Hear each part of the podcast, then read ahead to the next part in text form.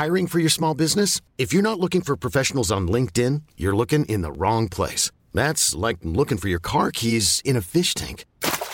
LinkedIn helps you hire professionals you can't find anywhere else, even those who aren't actively searching for a new job but might be open to the perfect role. In a given month, over 70% of LinkedIn users don't even visit other leading job sites. So start looking in the right place. With LinkedIn, you can hire professionals like a professional. Post your free job on linkedin.com slash achieve today.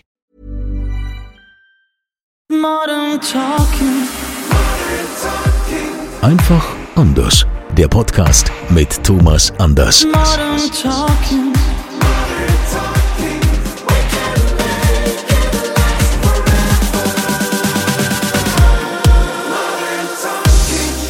Da sind wir wieder. Der offizielle Thomas Anders Podcast Modern Talking einfach anders. Wir freuen uns, dass ihr auch dieses Mal wieder dabei seid. Und Thomas hat versprochen, dass er heute einen ganz besonderen Gast eingeladen hat. Also jemand, der für jeden von euch mit Sicherheit etwas Interessantes zu erzählen hat, weil das ist ein ganz spezielles Gebiet, was dieser Herr macht. Thomas, wen haben wir? Es ist wirklich unglaublich und ähm, ich fühle mich sehr geehrt, dass er zugesagt hat. Und zwar haben wir einen Onomastiker. Hm, ich war jetzt ganz schlau. Herr Oh, Kunze. Herr Kunze schaut mich schon an nach dem Motto, jetzt hat er irgendwo wieder auf ganz wichtig gemacht. Ich begrüße ganz herzlich Professor Jürgen Udolf als Gast in meinem heutigen Podcast. Herr Anders, grüße Sie auch. Äh, Onomastika ist also leider verfehlt. Ne? Äh, wenn schon, äh, dann, dann äh, ja, Namenforscher halte ich für viel besser, weil äh, ich war in Leipzig Professor für Onomastik, aber ich sage das nicht gerne, weil manche Männer denken an was Falsches dabei. ja, ne? ja, Hm? äh, wer, böse, wer, wer da jetzt was Falsches denkt, aber das habe ich mich extra für Sie Wikipedia-mäßig schlau gemacht und habe wieder Echt, ja? voll daneben äh, gelegen, weil dort steht drin, Sie sind in der Tat Onomastiker und Namenkundler. Ja. Ähm, Kundler. Dann gleich richtig. äh, schalte ich da gleich ein, um, ihn, um auch das wieder gleich, gleich von Anfang an, wenn es um Namen geht. Ja. Und wenn es um Wikipedia geht, können Sie oft vergessen, was bei Wikipedia steht. Stimmt, Hm? das kenne ich sogar von mir. Ja, okay. Das glaube ich gerne. Ähm, es ist in der Tat so, dass Namen ein ganz spezielles Gebiet sind und Sie haben völlig recht, wenn Sie sagen, es ist ein sehr ausgefallenes Gebiet. Ich hätte niemals in meinem Leben gedacht, dass ich sowas machen würde. Aber Schuld war ein Professor in Göttingen, der mich dahin gebracht hat. Also man muss jetzt wirklich nochmal erklären, Sie sind halt eben, ich kenne Sie nun grundsätzlich aus, ähm, ich komme ja nun aus dem, aus dem Rheinland und dort haben Sie unter anderem auch beim SWR, ähm, morgens kann man Sie hören, Sie ähm, im Grunde erklären Namen, aber wir beide haben natürlich auch eine ganz besondere ähm, ähm, ja, Zusammenarbeit. Ich durfte ja beim ZDF ähm, die Sendung ähm, Du ahnst es nicht moderieren und Dort waren sie natürlich auch in jeder Folge und haben halt eben für Menschen die Namen erklärt. Und daher kennen wir uns und ich habe sie unglaublich schätzen gelernt und äh, immer wieder unterhaltsam und äh, wirklich ein, ein, ein Mann mit sehr, sehr viel Humor und sehr, sehr viel Wissen. Und sie haben eben, als äh, wir sie äh, kontaktet haben, gesagt, sie haben heute schon einen anstrengenden Tag. Wie war der denn? Ja, ich habe gestern in Köln im Rheinland, ja, habe ich einen Vortrag gehalten. Und zwar vor der Westdeutschen Gesellschaft für Familienkunde. Und die sind auch daran interessiert, wenn man Genealogie macht, also wenn man Ahnenforschung betreibt, wie wollen Sie Herr Anders Ahnenforschung betreiben ohne Namen? hm? Das ist, ist ja unmöglich. Ne? Aber und deswegen interessieren sich natürlich ähm, ähm, Genealogen auch dafür, was bedeutet mein Name, wo kommt er her? Und Sie haben vorhin gesagt in der Einleitung, jeder, fast für jeden Menschen kann das von Interesse sein. Ist in der Tat so. Ja. Ähm, man, man möge glauben, dass Herr, Herr Meier äh, kein Problem mit seinem Namen hat. Das ist ganz einfach. Ich möchte gleich aufklären, wie kompliziert der Meier ist. Das ist nämlich gar nicht einfach. Weil mit der Meierei gibt, ja? hat, ja, mit der Meier- Meierei hat er gar nichts zu tun. Meier kommt aus dem Lateinischen, Major. Ich habe in Latein eine 5 im Abitur, aber ein bisschen behalten habe ich noch. Äh, also Major ist größer, Verwalt, Verwalter, etwas zu tun, etwas zu sagen haben. Der Major gehört da, der Lord Mayor of London gehört dazu, die Mairie in Frankreich gehört dazu. Und der erste Major der Weltgeschichte war Karl Martel. Das ist der, der Großvater von Karl dem Großen. Er war der Hausmeier des fränkischen Reiches. Und das ist der Verwalter, praktisch der Bundeskanzler. Der Mhm. Meier war der Verwalter, sogar von ganzen Reichen. Und insofern ist der Meier alles andere als ein langweiliger Name. Wie kommt es denn eigentlich, dass wir so viele Meyers denn haben? Es ist ja Weil- Mhm. Müller, Meyer, Bitte, ja. Schmidt, das sagt man ja immer. Das sind so die geläufigsten Namen, die wir überhaupt haben. Mhm. Woher kommt denn, äh, ich meine, ich könnte mir nun vorstellen, ein, ein Schmidt oder ein Schmied oder sowas, das kommt vielleicht aus den Berufen von damals, aber das waren ja nicht alles ähm, Menschen, die eine Schmiede hatten oder das waren ja nicht alle Müller, die halt eben ähm, Getreide gemahlen haben. Wie, wie, wie kommt das, dass das davon so viele gibt? Ja, ist in der Tat natürlich so, dass die, eine Mühle natürlich äußerst wichtig war früher. Und wir hatten eben in der Tat doch viele Mühlen. In manchen Dörfern gab es zwei oder drei oder mehrere. Und wenn es dann dort einen Müller gab, dann mussten die Müller unterschieden werden. Welchen Müller meinst denn du? Ja, klar. Hm? Und dann kommt ähm, der, der Birkenmüller, weil der an der Birke wohnt. Oder der, der Bachmüller, der am Bach siedelt. Und äh, man musste also dann unterscheiden. Müller, häufiger Name. Und ist in der Tat so, dass äh, hier die Mühle entscheidende Rolle spielt. Und natürlich beim Schmied, der zu Schmidt wird, ja, auch das müssen wir manchmal erklären. Wir bekommen manchmal tatsächlich Anfragen, ich heiße Schmidt, wo kommt mein Name her? Klingt auf den ersten Blick etwas seltsam, aber manchmal ist ein kleiner Schritt der entscheidende. Und bei Namen ist oft so, hinterher sagt man, ja, völlig klar, ne? Ja, aber erstmal drauf kommen, ne? Erst mal Erstmal drauf drauf kommen. kommen. Ja. Und der Meier ist deswegen so häufig, weil er der Verwalter war, oft der Verwalter eines Hofes im Auftrag eines anderen. Hm? Hat er etwas geführt. Und deswegen haben wir den Meier doch relativ häufig. Die Schreibung EI, EY, AI, AY sind oft regional unterschiedlich. Also AI, die AI-Variante, AY, das ist vor allen Dingen Süddeutschland, Bayern ganz stark. Kann okay. man dann ka- kartieren und sieht man. Hm? Also ist es wirklich, ich war ja damals auch total futsch und weg, als sie halt eben nun bei mir in der Sendung waren, wie viele Erklärungen ja zu einem Namen führen oder wie, was hatten wir nochmal? Wir hatten die Verbreitungskarte, war das so, Herr Professor Udolf? Ja, äh, das ist dann auch eine ganz irre Geschichte. Ich war ja zehn Jahre lang Professor für, in der Tat für Onomastik. Ich, also heißt es in Leipzig, ich habe es nie verwendet, für Namenforschung in Leipzig. Und wir haben vor, äh, noch im Jahr 2000, äh, ich war von, ab 2000 war ich dort, haben wir noch keine Karten zeichnen können, keine Verbreitungskarten von Familiennamen. Die Geschichte ist eine irre. Ähm, Im Jahre 2002 sitze ich in meinem Arbeitszimmer in Leipzig, kommt ein Student zu mir und sagt, Rudolf, ich war auf dem Grabbeltisch gestern beim Medienmarkt und habe da eine, Te eine Telefon-CD entdeckt. Und äh, Telefon- Telefon-CD gab es schon. Und das wussten wir. Aber, sagt er, diese Telefon-CD kartiert Familiennamen zeigt die Verbreitung. Hat er mir vorgeführt. Ich bin fast vom Stuhl gefallen, denn das war sensationell.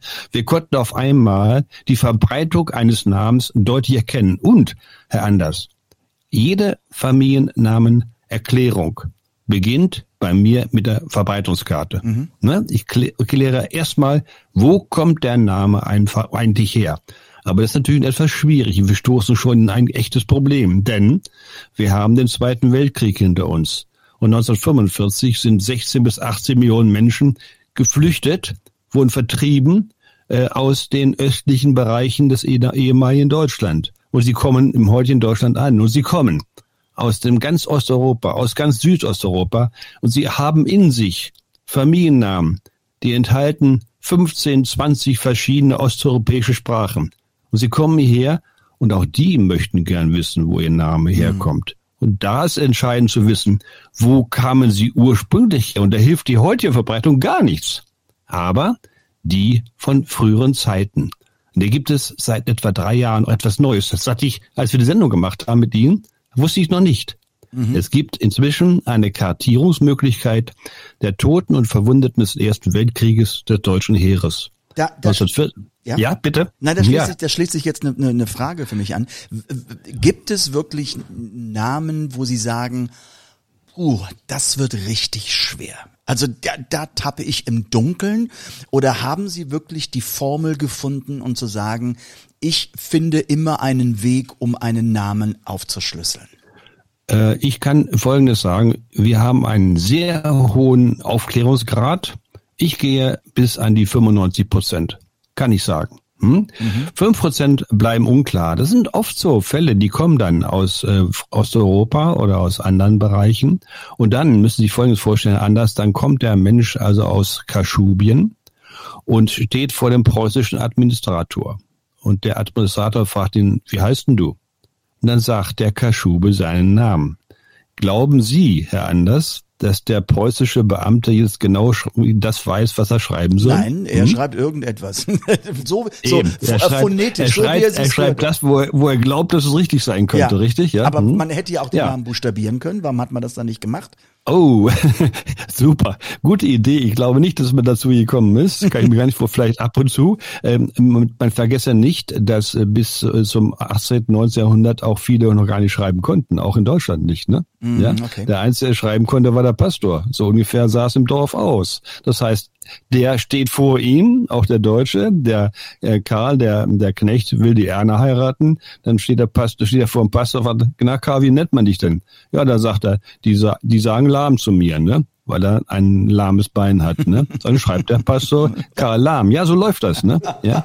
Dann schreibt er drauf Karl Lahm. Ne? Philipp Lahm war etwas schneller, aber das ist eine spätere Geschichte, ne? Hm? Ja, also, Also schreibt der Pastor den Namen auf, ne? Und wie der Pastor ihn schreibt, das ist fast entscheidend für die gesamte spätere Geschichte. Aber nochmals zur Frage, schwierige Namen. Ja, wenn der jetzt einen polnischen Namen oder einen tschechischen aufschreibt, dann weiß, wissen wir nicht immer ganz, ganz genau, ist die Schreibung wirklich die, die wir für die Deutung brauchen. Aber äh, ich würde mal gerne wissen, wie arbeiten Sie denn da? Also wenn Sie jetzt einen Fall bekommen, der jetzt nicht zufälligerweise Müller, Meyer, Schmidt ist, sondern irgendeinen ganz schwierigen Kunze haben. zum ja, Beispiel. genau, da kommt der Kunze und Sie wollen, Sie, wie gehen Sie denn dann dann vor? Wie recherchieren Sie? Also ich denke mal, das Internet ist ja mittlerweile äh, auch sehr hilfreich, aber früher, als Sie angefangen haben, gab es ja zum Beispiel ja noch gar kein Internet. Richtig, äh, völlig richtig. Ähm, als wir, na, wann wir, als ich angefangen habe, Internet, doch gab es schon. Entschuldigung, also ganz so alt bin ich nur auch wieder nicht. Äh, bin schon ziemlich alt, aber noch nicht ganz so alt. Ähm, also äh, ich habe 1995 ähm, habe ich Internet bekommen. Es war deshalb, weil eine meiner Töchter in den USA war. Sie kam dann wieder und sagte, hey Papa, wir brauchen Internet, wir, wir brauchen E-Mails, ne? Ja, ein Brief dauert und so. Dann habe ich erzählt, ich, ich habe Folgendes geschieht. Ich wohnte ja in Göttingen damals zu der Zeit. Ich bin jetzt und erzähle das gerne ohne Hemmung. Ich bin in einen Laden gegangen. Früher schossen die wie Pilze aus dem Boden. Da gab es also eben eben PCs und so weiter. Und ich bin, habe zu dem Verkäufer gesagt, ich hätte gerne, ich hätte gerne E-Mail ohne Internet. Ja. Hm. Das habe ich ihm gesagt. Ne? Und wie hat Hm? er reagiert? Ich weiß, ähm, äh, das weiß ich nicht. Ich weiß nur abends, dass zu seiner Frau gesagt hat, da war ein Blödmann in meinem Laden, der wollte E-Mail ohne Internet. Da bin ich sicher. Da bin, da bin ich sicher. Ne? Also, und dann haben wir jetzt angefasst, meine Tochter hat die ersten E-Mails geschrieben. Ja, das war 95. Ich weiß nicht ziemlich genau, das sehe ich dann in meinen Dateien, die ich hier alle aufbewahre, wenn ich einen Namen mache. Alle Dateien bewahr- bewahre ich auf, weil man kann immer wieder etwas gebrauchen. Ja, in der Tat ging das los. Es war die Geschichte, die ich immer eben erzählt habe aus Leipzig, dass wir auf einmal Familien kartieren können. Ich habe heute bei Facebook, vielleicht können wir den Fall mal nehmen, Greichen gemacht.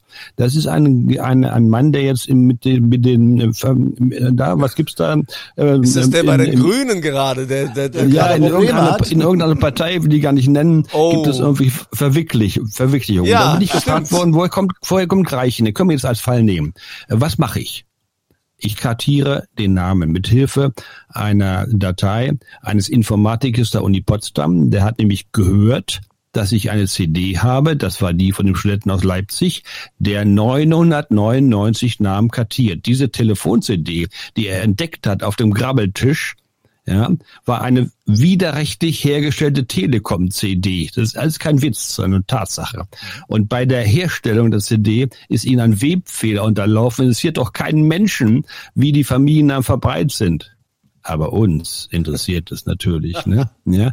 Und da kam er und zeigt mir das und der, die Karte, ich bin vom Stuhl gefallen. Ich sag's nochmal. Ich habe dann bei eBay, die Datei durfte ja, die CD durfte ja nicht mehr gekauft werden, habe ich dann für 100 Stück bei eBay für, glaube ich, 50 Mark oder Euro, ich weiß nicht mehr, weil gerade die Wechsel, der Wechsel da, habe ich dann erstanden, wir haben die Studenten übergeben, wir haben damit gearbeitet.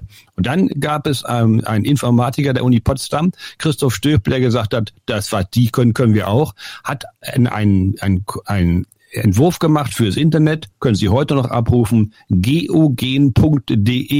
Da kann man jeden Familiennamen innerhalb von 20 Sekunden kartieren. Ja, und Sie finden die Verbreitung, eine Deutschlandkarte und Sie wissen, wo der Name kommt. Bei Greichen ist es phänomenal. Denn Greichen, er ist zwar geboren in Bonn, die Person, um die es geht, aber die Kartierung zeigt eine absolute Konzentration im Altenburger Land. Das ist Thüringen, Sachsen. Dort ist die Konzentration, weit weg von Bonn. Und damit komme ich zur Lösung von Greichen, denn ganz in der Nähe liegt der Ort Greich. Und das ist die, das ist die Lösung für diesen Familiennamen. Ohne die Streuung würde man Wird- lange rummachen Lange und würde die Lösung müssen. Ja. nicht finden. Ja, Ne? ja verstehe.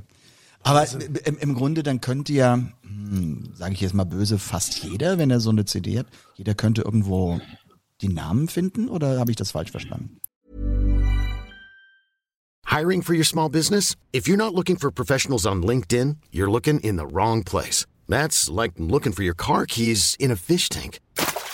LinkedIn helps you hire professionals you can't find anywhere else, even those who aren't actively searching for a new job but might be open to the perfect role. In a given month, over 70% of LinkedIn users don't even visit other leading job sites. So start looking in the right place. With LinkedIn, you can hire professionals like a professional. Post your free job on linkedin.com slash achieve today.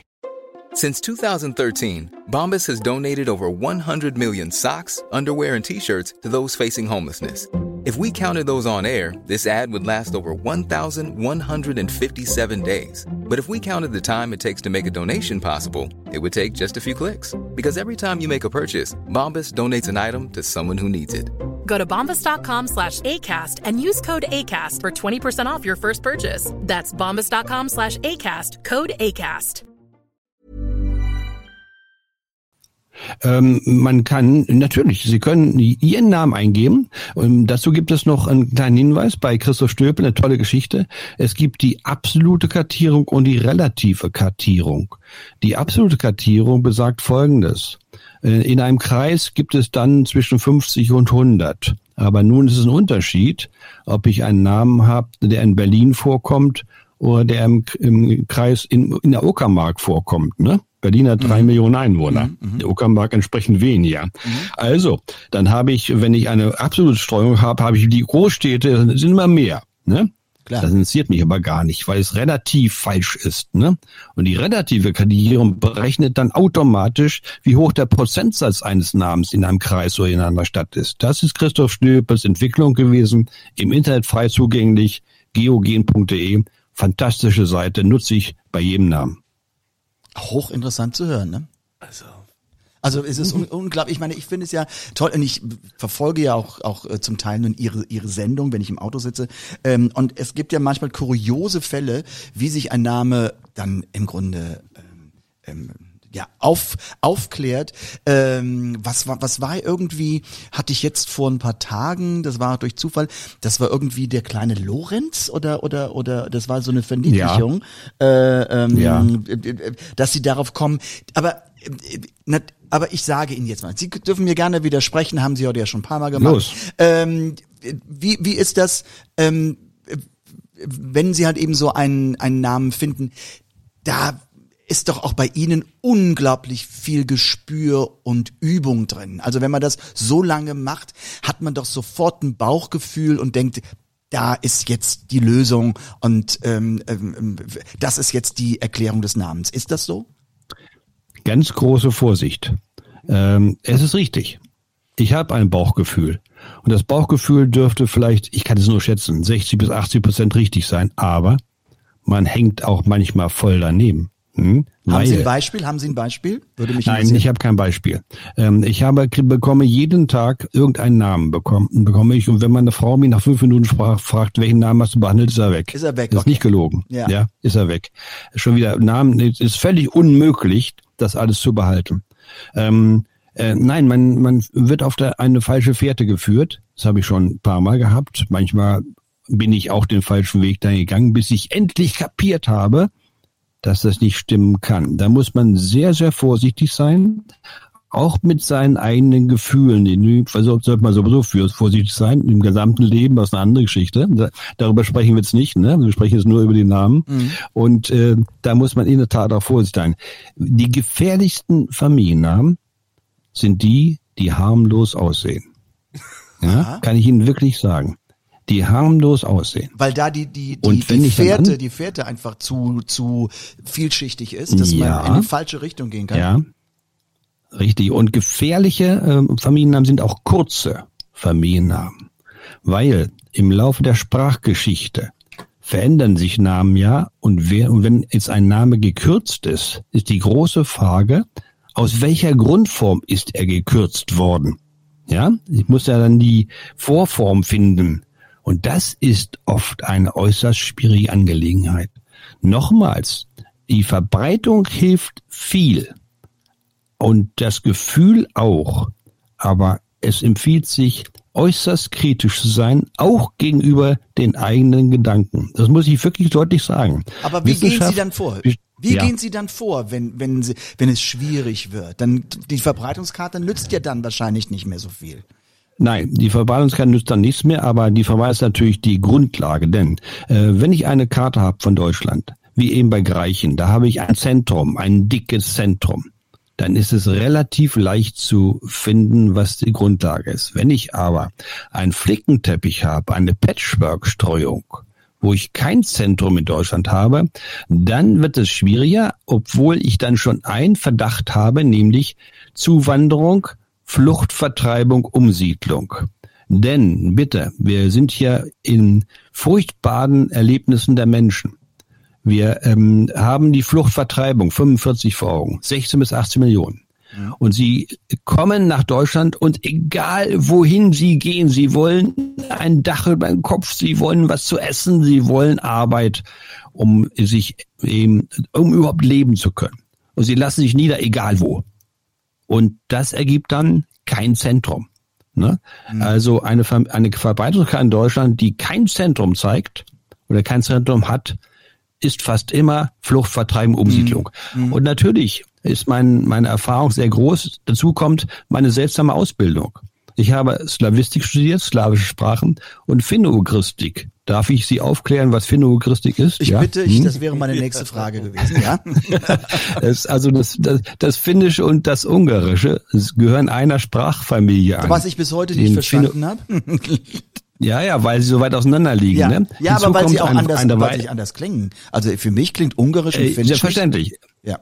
Sie haben völlig recht. Auch ein, ein Ungar muss also auch Finnisch neu lernen, ne? Völlig neu, ja. Mhm. Und das Estnische dürfen wir nicht vergessen, gehört dazu. Dann noch eine Reihe von Sprachen in der, im heutigen Russland, die allmählich immer mehr russifiziert werden. Aber es gibt noch ein paar Reste. Und äh, diese Reste haben zum Teil auch in der russischen Sprache noch ihre Reste, ihre Spuren entlassen. Das ist ein anderes Thema, auch hochspannend. Aber kann man heute erkennen, im Russischen gibt es finno-ugrische Reste. Wissen die Russen selbst nicht, aber es ist eine andere Geschichte. Ähm, und äh, dieses finno-ugrische hat mir geholfen. Ich habe mich dann interessiert für baltische Sprachen, weil mein Chef war Experte für Litauisch, Lettisch und so weiter. Und ich habe auch ein bisschen Rumänisch gelernt. Ich habe den ganzen Kram gemacht, ja, ich sage es ganz deutlich jetzt, ohne zu wissen, warum. Ja, das, das ja, Einzige, ja, ja, ja, das, das, das liegt doch wie, die, die Frage liegt doch auf dem goldenen Tablett, das ich jetzt visuell vor mir habe. Warum macht man sowas? Ja, weil man Interesse daran hat. Und das ist natürlich beim heutigen Studiengang natürlich überhaupt nicht mehr möglich. Das können die Studierenden gar nicht mehr machen, denke ich. Ne? Mhm. Ich habe es gemacht, natürlich habe ich mein Examen nicht nach zehn Semestern gemacht, sondern erst nach 18. Hm? ja. Ich ja, liebe ähm, die Offenheit. Ich war nicht, ich war nicht unbedingt faul, ich war kein guter Schüler, äh, ich war kein guter Student, aber die Wendung meines Lebens, und deswegen kam ich zu den Namen, passierte am 20. Januar 1970. Ich kann das Datum genau sagen, ich kann sogar die Uhrzeit sagen. Mhm. Es war etwa 9.30 Uhr. Mhm. Ich hatte nämlich ein Gespräch mit meinem Professor, der fragte, Udo, was wollen Sie machen? Ich sage, keine Ahnung. Da sagt er, ähm, äh, fragte mich, haben Sie irgendeine Idee oder so? Ich sag, bitte irgendetwas mit Material. Theorie liegt mir nicht. Und da sagte er, weil er wusste die slawischen Namen dass ich slawische Statistik mache, machen Sie slawische Namen, slawische Flussnamen. Das war ein genialer Tipp. Warum? Wir hatten damals Sowjetunion, wir hatten 250 Universitäten und äh, Hochschulen und überall wurde über Slavistik gemacht.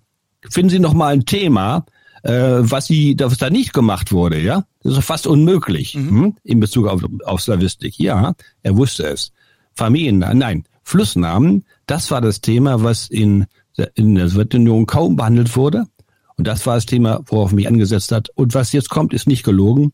Ich es hat drei Tage gedauert, dann hat es mich fasziniert. Und das hat mich mein Leben lang nicht losgelassen. Und Erst kamen die Flussnamen, Ja. bin ich geblieben. Dann kamen die Ortsnamen. Wir machen heute immer noch ein Projekt, ein Projekt der Göttingen Akademie, sämtliche Ortsnamen Niedersachsens und Westfalens zu bearbeiten. Westfalen ist fertig. Niedersachsen sind wir dabei. Und dann kamen die Familiennamen, erst spät.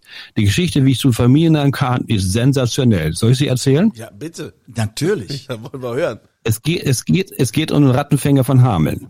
Die Geschichte kennen Sie, ne? Ja, Hm? wir. Der, Rat, der Rattenfänger von Hameln äh, entführt, äh, Quatsch, entführt, ja, die, dann die Kinder, aber erstmal ersäuft er die Ratten in der Weser und der Rat hat ihm 30 Gulden versprochen, glaube ich, und dann, als die Ratten ersoffen sind, äh, geht der, geht der Flötenspieler zum Rat, will sein Geld haben, sagt, oh, ne, kostet nicht, Ratten sind ja weg. Darauf flötet er normal und entführt 140 Kinder. Und sie wurden nie wieder gesehen. Was ist da passiert? Dahinter steckt, sind wir ziemlich sicher, die deutsche Ostsiedlung. Hunderttausende sind damals aus den Altsiedelgebieten westlich der Oder, westlich von, von Elbe und ähm, Oder kann man sagen, in die östlich gelegene Gebiete gewandert. Und ähm, das ist der ein Ab Abfluss gewesen der Bevölkerung. Und das sind junge Leute gewesen, die wurden angeworben, sie, ihnen wurde Abgabenfreiheit versprochen sind gegangen. Was ich geschafft habe, wir haben damals die Ortsnamen von Hamel-Pyrmont behandelt, ist, dass man mit Hilfe der Ortsnamen kann man sehen, wohin die Siedler gewandert sind. Das kann man heute noch erkennen, wenn Sie USA gehen, haben Sie Berlin 50 Mal, Ja, Hamburg ja, ja, stimmt, und ja. so weiter, Und wo- Frankfurt. und, ne? Und wo gingen die Das sind- Hameln dahin? Wo, Ja. wo war das? Ja, und äh, wir haben zum Beispiel den Ort Hamel-Springe. Bei Hamel, da entspringt die Hamel, das ist der Fluss, da entspringt die Hamel, das ist also Hamel-Spring haben sie bei Berlin wieder. Das heißt, die Hamel-Springer haben ihren Ortsnamen mitgenommen, haben den neuen Ort dann äh, danach benannt.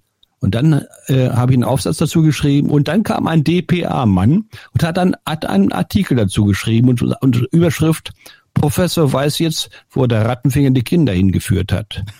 Und das war die, das war die Geschichte, die mich dann bekannt gemacht hat. Radio 1 vom damals vom ORB hat mich dann angerufen und gesagt, lassen Sie uns eine Sendung über Namen machen. Und so komme ich zu Familiennamen. Also das war dann die Geschichte. Es, ja, es das war die Geschichte, nein, wie ich zu. Familiennamen kam. Es ist hochinteressant, Ihnen zuzuhören, Professor Udolf. Also das, äh, man könnte Ihnen wirklich stundenlang zuhören. Aber wir sind schon wieder mit unserer Zeit rum. Aber eine Frage habe Schade. ich natürlich. Ja, es ist immer schade, weil es so Los. interessant ist. Ähm, eine Frage habe ich noch. Sie heißen nun Udolf. Wo ist denn Ihr R geblieben? Ja. Da war nie eins da. Rudolf ist ein uralter Name, germanischer Ursprung, alter Vorname. Od steckt im ersten Teil, OD. Das ist Besitz, Eigentum. Der steckt auch in Udo, in Otto, in Odo und so weiter. Und das zweite ist der Wolf. Ich hatte nie ein R davor, denn der Rudolf, der hat ein anderes Wort davor, ein Rot, ein ganz anderes Wort. Aber was spannend ist bei meinem Namen, wirklich war, ich, äh, der, ein Vorfahrer von Theodosius dem Großen, ist erwähnt im dritten Jahrhundert nach Christus mit dem Namen Odolf. Das heißt, mein Name ist nachweislich 1700 Jahre alt. Also Herr Professor Udolf, eines kann ich Ihnen garantieren. Ich werde niemals in Konkurrenz zu Ihnen gehen, weil ich hätte gesagt, irgendjemand hieß bei Ihnen mal Rudolf und der hat das R verkauft. Aber das ist garantiert nun, nun nicht so. Ähm, es war, ich fühlte mich wieder so vor, vor einigen Jahren zurückgedreht, als wir unsere wunderbare Sendung zusammen gemacht haben. Ich bedanke mich wirklich von Herzen, dass Sie sich die Zeit genommen haben und äh, ich glaube, dass Sie viele Fans gewonnen haben, jetzt hier im Podcast. Vielleicht schreiben Ihnen einige sogar und wollen auch ihren Namen aufgeschlüsselt haben. Gerne, ich wäre gerne. dabei. Also deshalb vielen, vielen Dank, ähm, dass Sie dabei waren. Und ich glaube, Andreas Kunze findet das auch irgendwie, der ist ganz baff Also und ich, futsch und weg ja, hier. ich bin, ich finde das total spannend. Also dass, äh, dass man sowas dann auch zum Beruf macht und äh, so viel Wissen, was sie da haben. Also wir werden natürlich äh, natürlich hier unterhalb des Podcasts findet ihr den Link zum Professor Udolf mit dem Zentrum für Namensforschung, der Herzlichen euch Dank. da natürlich auch unterstützen kann. Und äh, über jeden Namen findet er was und ihr werdet begeistert sein, wo, wenn ihr schon immer mal wissen wolltet, wo überhaupt herkommt. Ja, Professor dann, Udolf sagt dann, euch. dann erfahrt es ihr, Ich, genau. ich sage nur, ich sage zum Abschluss nur einen einzigen Satz und den, dem unterschreibe ich hundertmal. Es gibt nichts Spannenderes als Namen. Ehrlich. Hm? Vielen Dank. Vielen Dank, dass Sie dabei Ich waren. danke Ihnen. Und bleiben Sie gesund und haben Sie eine ganz tolle Zeit. Gleichfalls. Dankeschön. Danke, alles Gute. Ciao, ciao, Tschüss. ciao. Ja, ähm, das war doch wirklich eine total spannende Folge von Modern Talking einfach anders mit diesem Podcast. Professor Udolf, ähm, ich kann stundenlang zuhören und äh, ja, es war wunderbar. Also, ich bedanke mich fürs Zuhören und bis nächste Woche und bye bye. Modern Talking. Einfach anders. Die Story eines Superstars. Der Podcast mit Thomas Anders.